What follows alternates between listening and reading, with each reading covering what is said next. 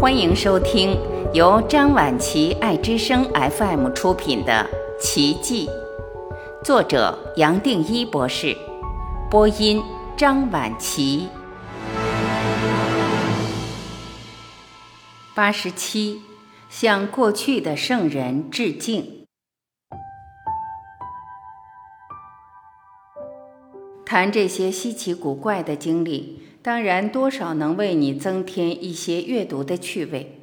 然而，从整体来看，这些经历对我个人并没有什么重要性，反而是后来，或许是我内心有强烈的渴望，无论我去哪里，都刚好有些巧合带来难得的机会，让我可以到一些神圣的地点朝圣，而有机会向古往今来的圣人致敬。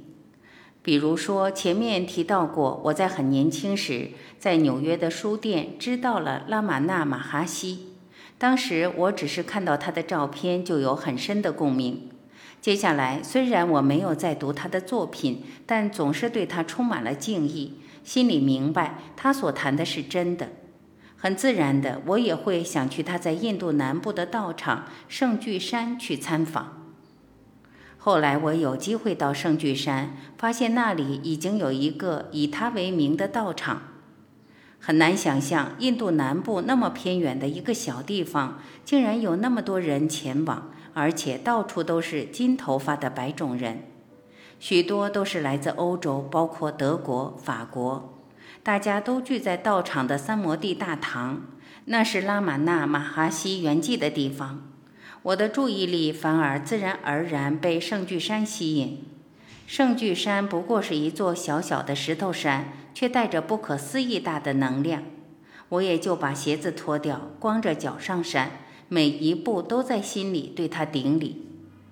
不知不觉，我走进一个山洞，坐下来，也就在那里入定。后来好像有人用手碰了碰我，我睁开眼，才知道天要黑了。叫我的是看门的苦行僧，他告诉我这个山洞要关门了。你从哪里来？我感觉得出来，你对拉玛那马哈希有很深的敬意，才能这么的定。之前你和他有什么渊源吗？当然，我不会想解释年轻时的那段经历，也只是用我的右手轻轻拍着左胸口，在心中对拉玛那马哈希致意。这时，他好像突然懂了什么，也就让我一个人留在那里过夜。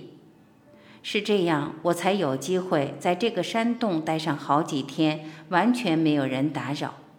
这对我是最大的享受。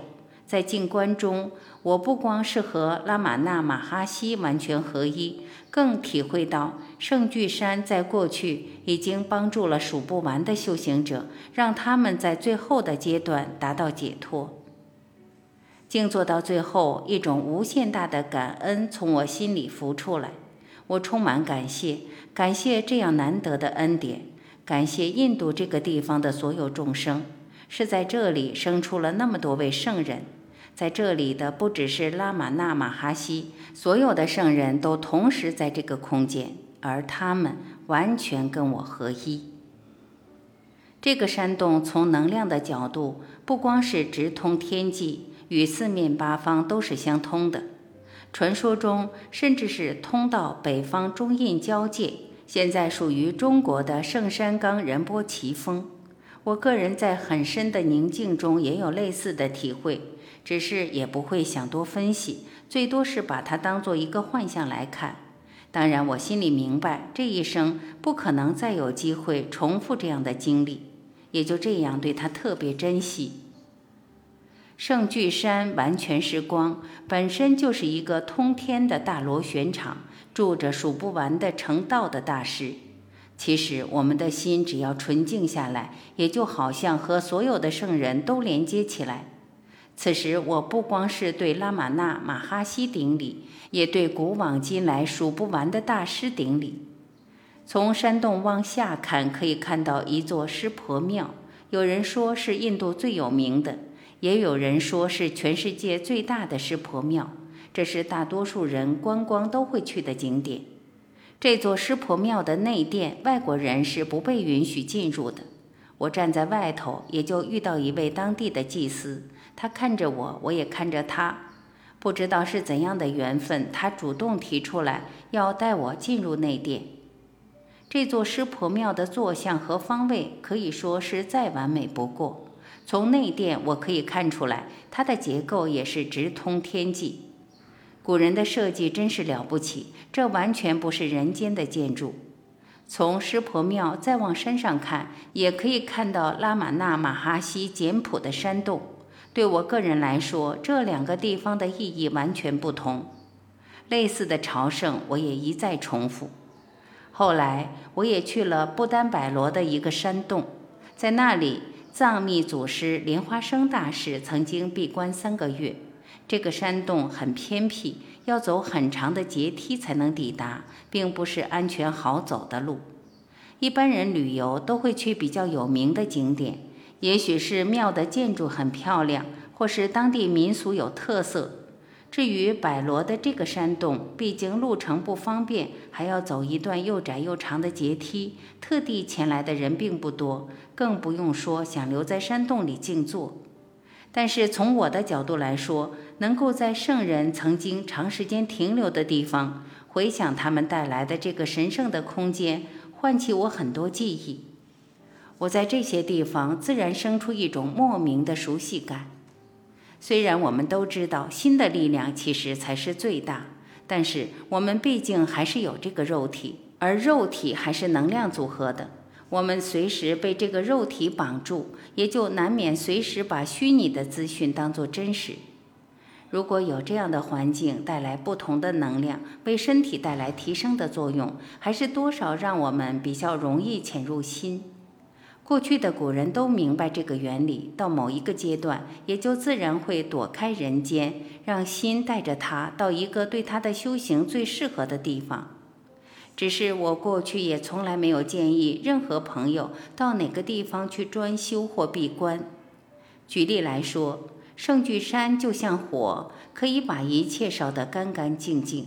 除非一个人够成熟，否则他到那里反而可能被烧掉，承受不了浮出来的所有过去的业力。我也听过有些人在那里精神崩溃，就好像身心承受不了这种能量强烈的冲击。拉玛那马哈西情况比较特别，他在十六岁就悟道，接下来离开家，也就住在圣聚山至少二十八年。从他的解释，其实是这个圣聚山才把他的状态完全稳定下来，让他完全可以住在心，而接下来在任何场合都可以活出心。他的每一个行为和每一句话，他都很清楚知道是从心出发，心也就是我后来所讲的绝对、全部、一体、永恒。从我个人的看法，他是有史以来少数再少数可以随时住在心的圣人。反过来，我后来发现，很多修行者都曾经见到，但他们的状态不稳定，悟道后又落回人间相对的轨道。接下来都是透过这种相对或有的轨道在讲道理。对我来说，一个神圣的地点就是有那么大的作用。当然，我也知道，只要我们的心成熟，就可以跟生命接轨。这些地点其实都不需要刻意去找，他会来找我们的。我个人也有这种数不完的体验，也就是他来找我，不是我来找他。但到最后，谁找谁对我已经不重要，最多像游戏一样，我可以做的最多也只是让身心配合着游戏走下去。回到拉玛那马哈西，他可以说是印度过去千年绝无仅有的大禅师。透过个人的领悟，对传统的印度教带来了一种革命性的理解，也打破了印度教和其他宗教的分野。尽管如此，拉玛那马哈西的道场后来也自然又回到印度祭拜的传统，每天摆花献供，好像又落回一种宗教的习俗。其实，华人在这一点也是一样的，把最根本、最不费力的本质落在人间仪式的层面，而把最单纯的修行变得很玄。当然，从更大的层面来看，奉爱与解脱智慧是一体两面，其实没有冲突。拉玛那马哈希的方法虽然是更直接的智慧法门，但真正解脱的智慧也不会去否定人们奉爱的心。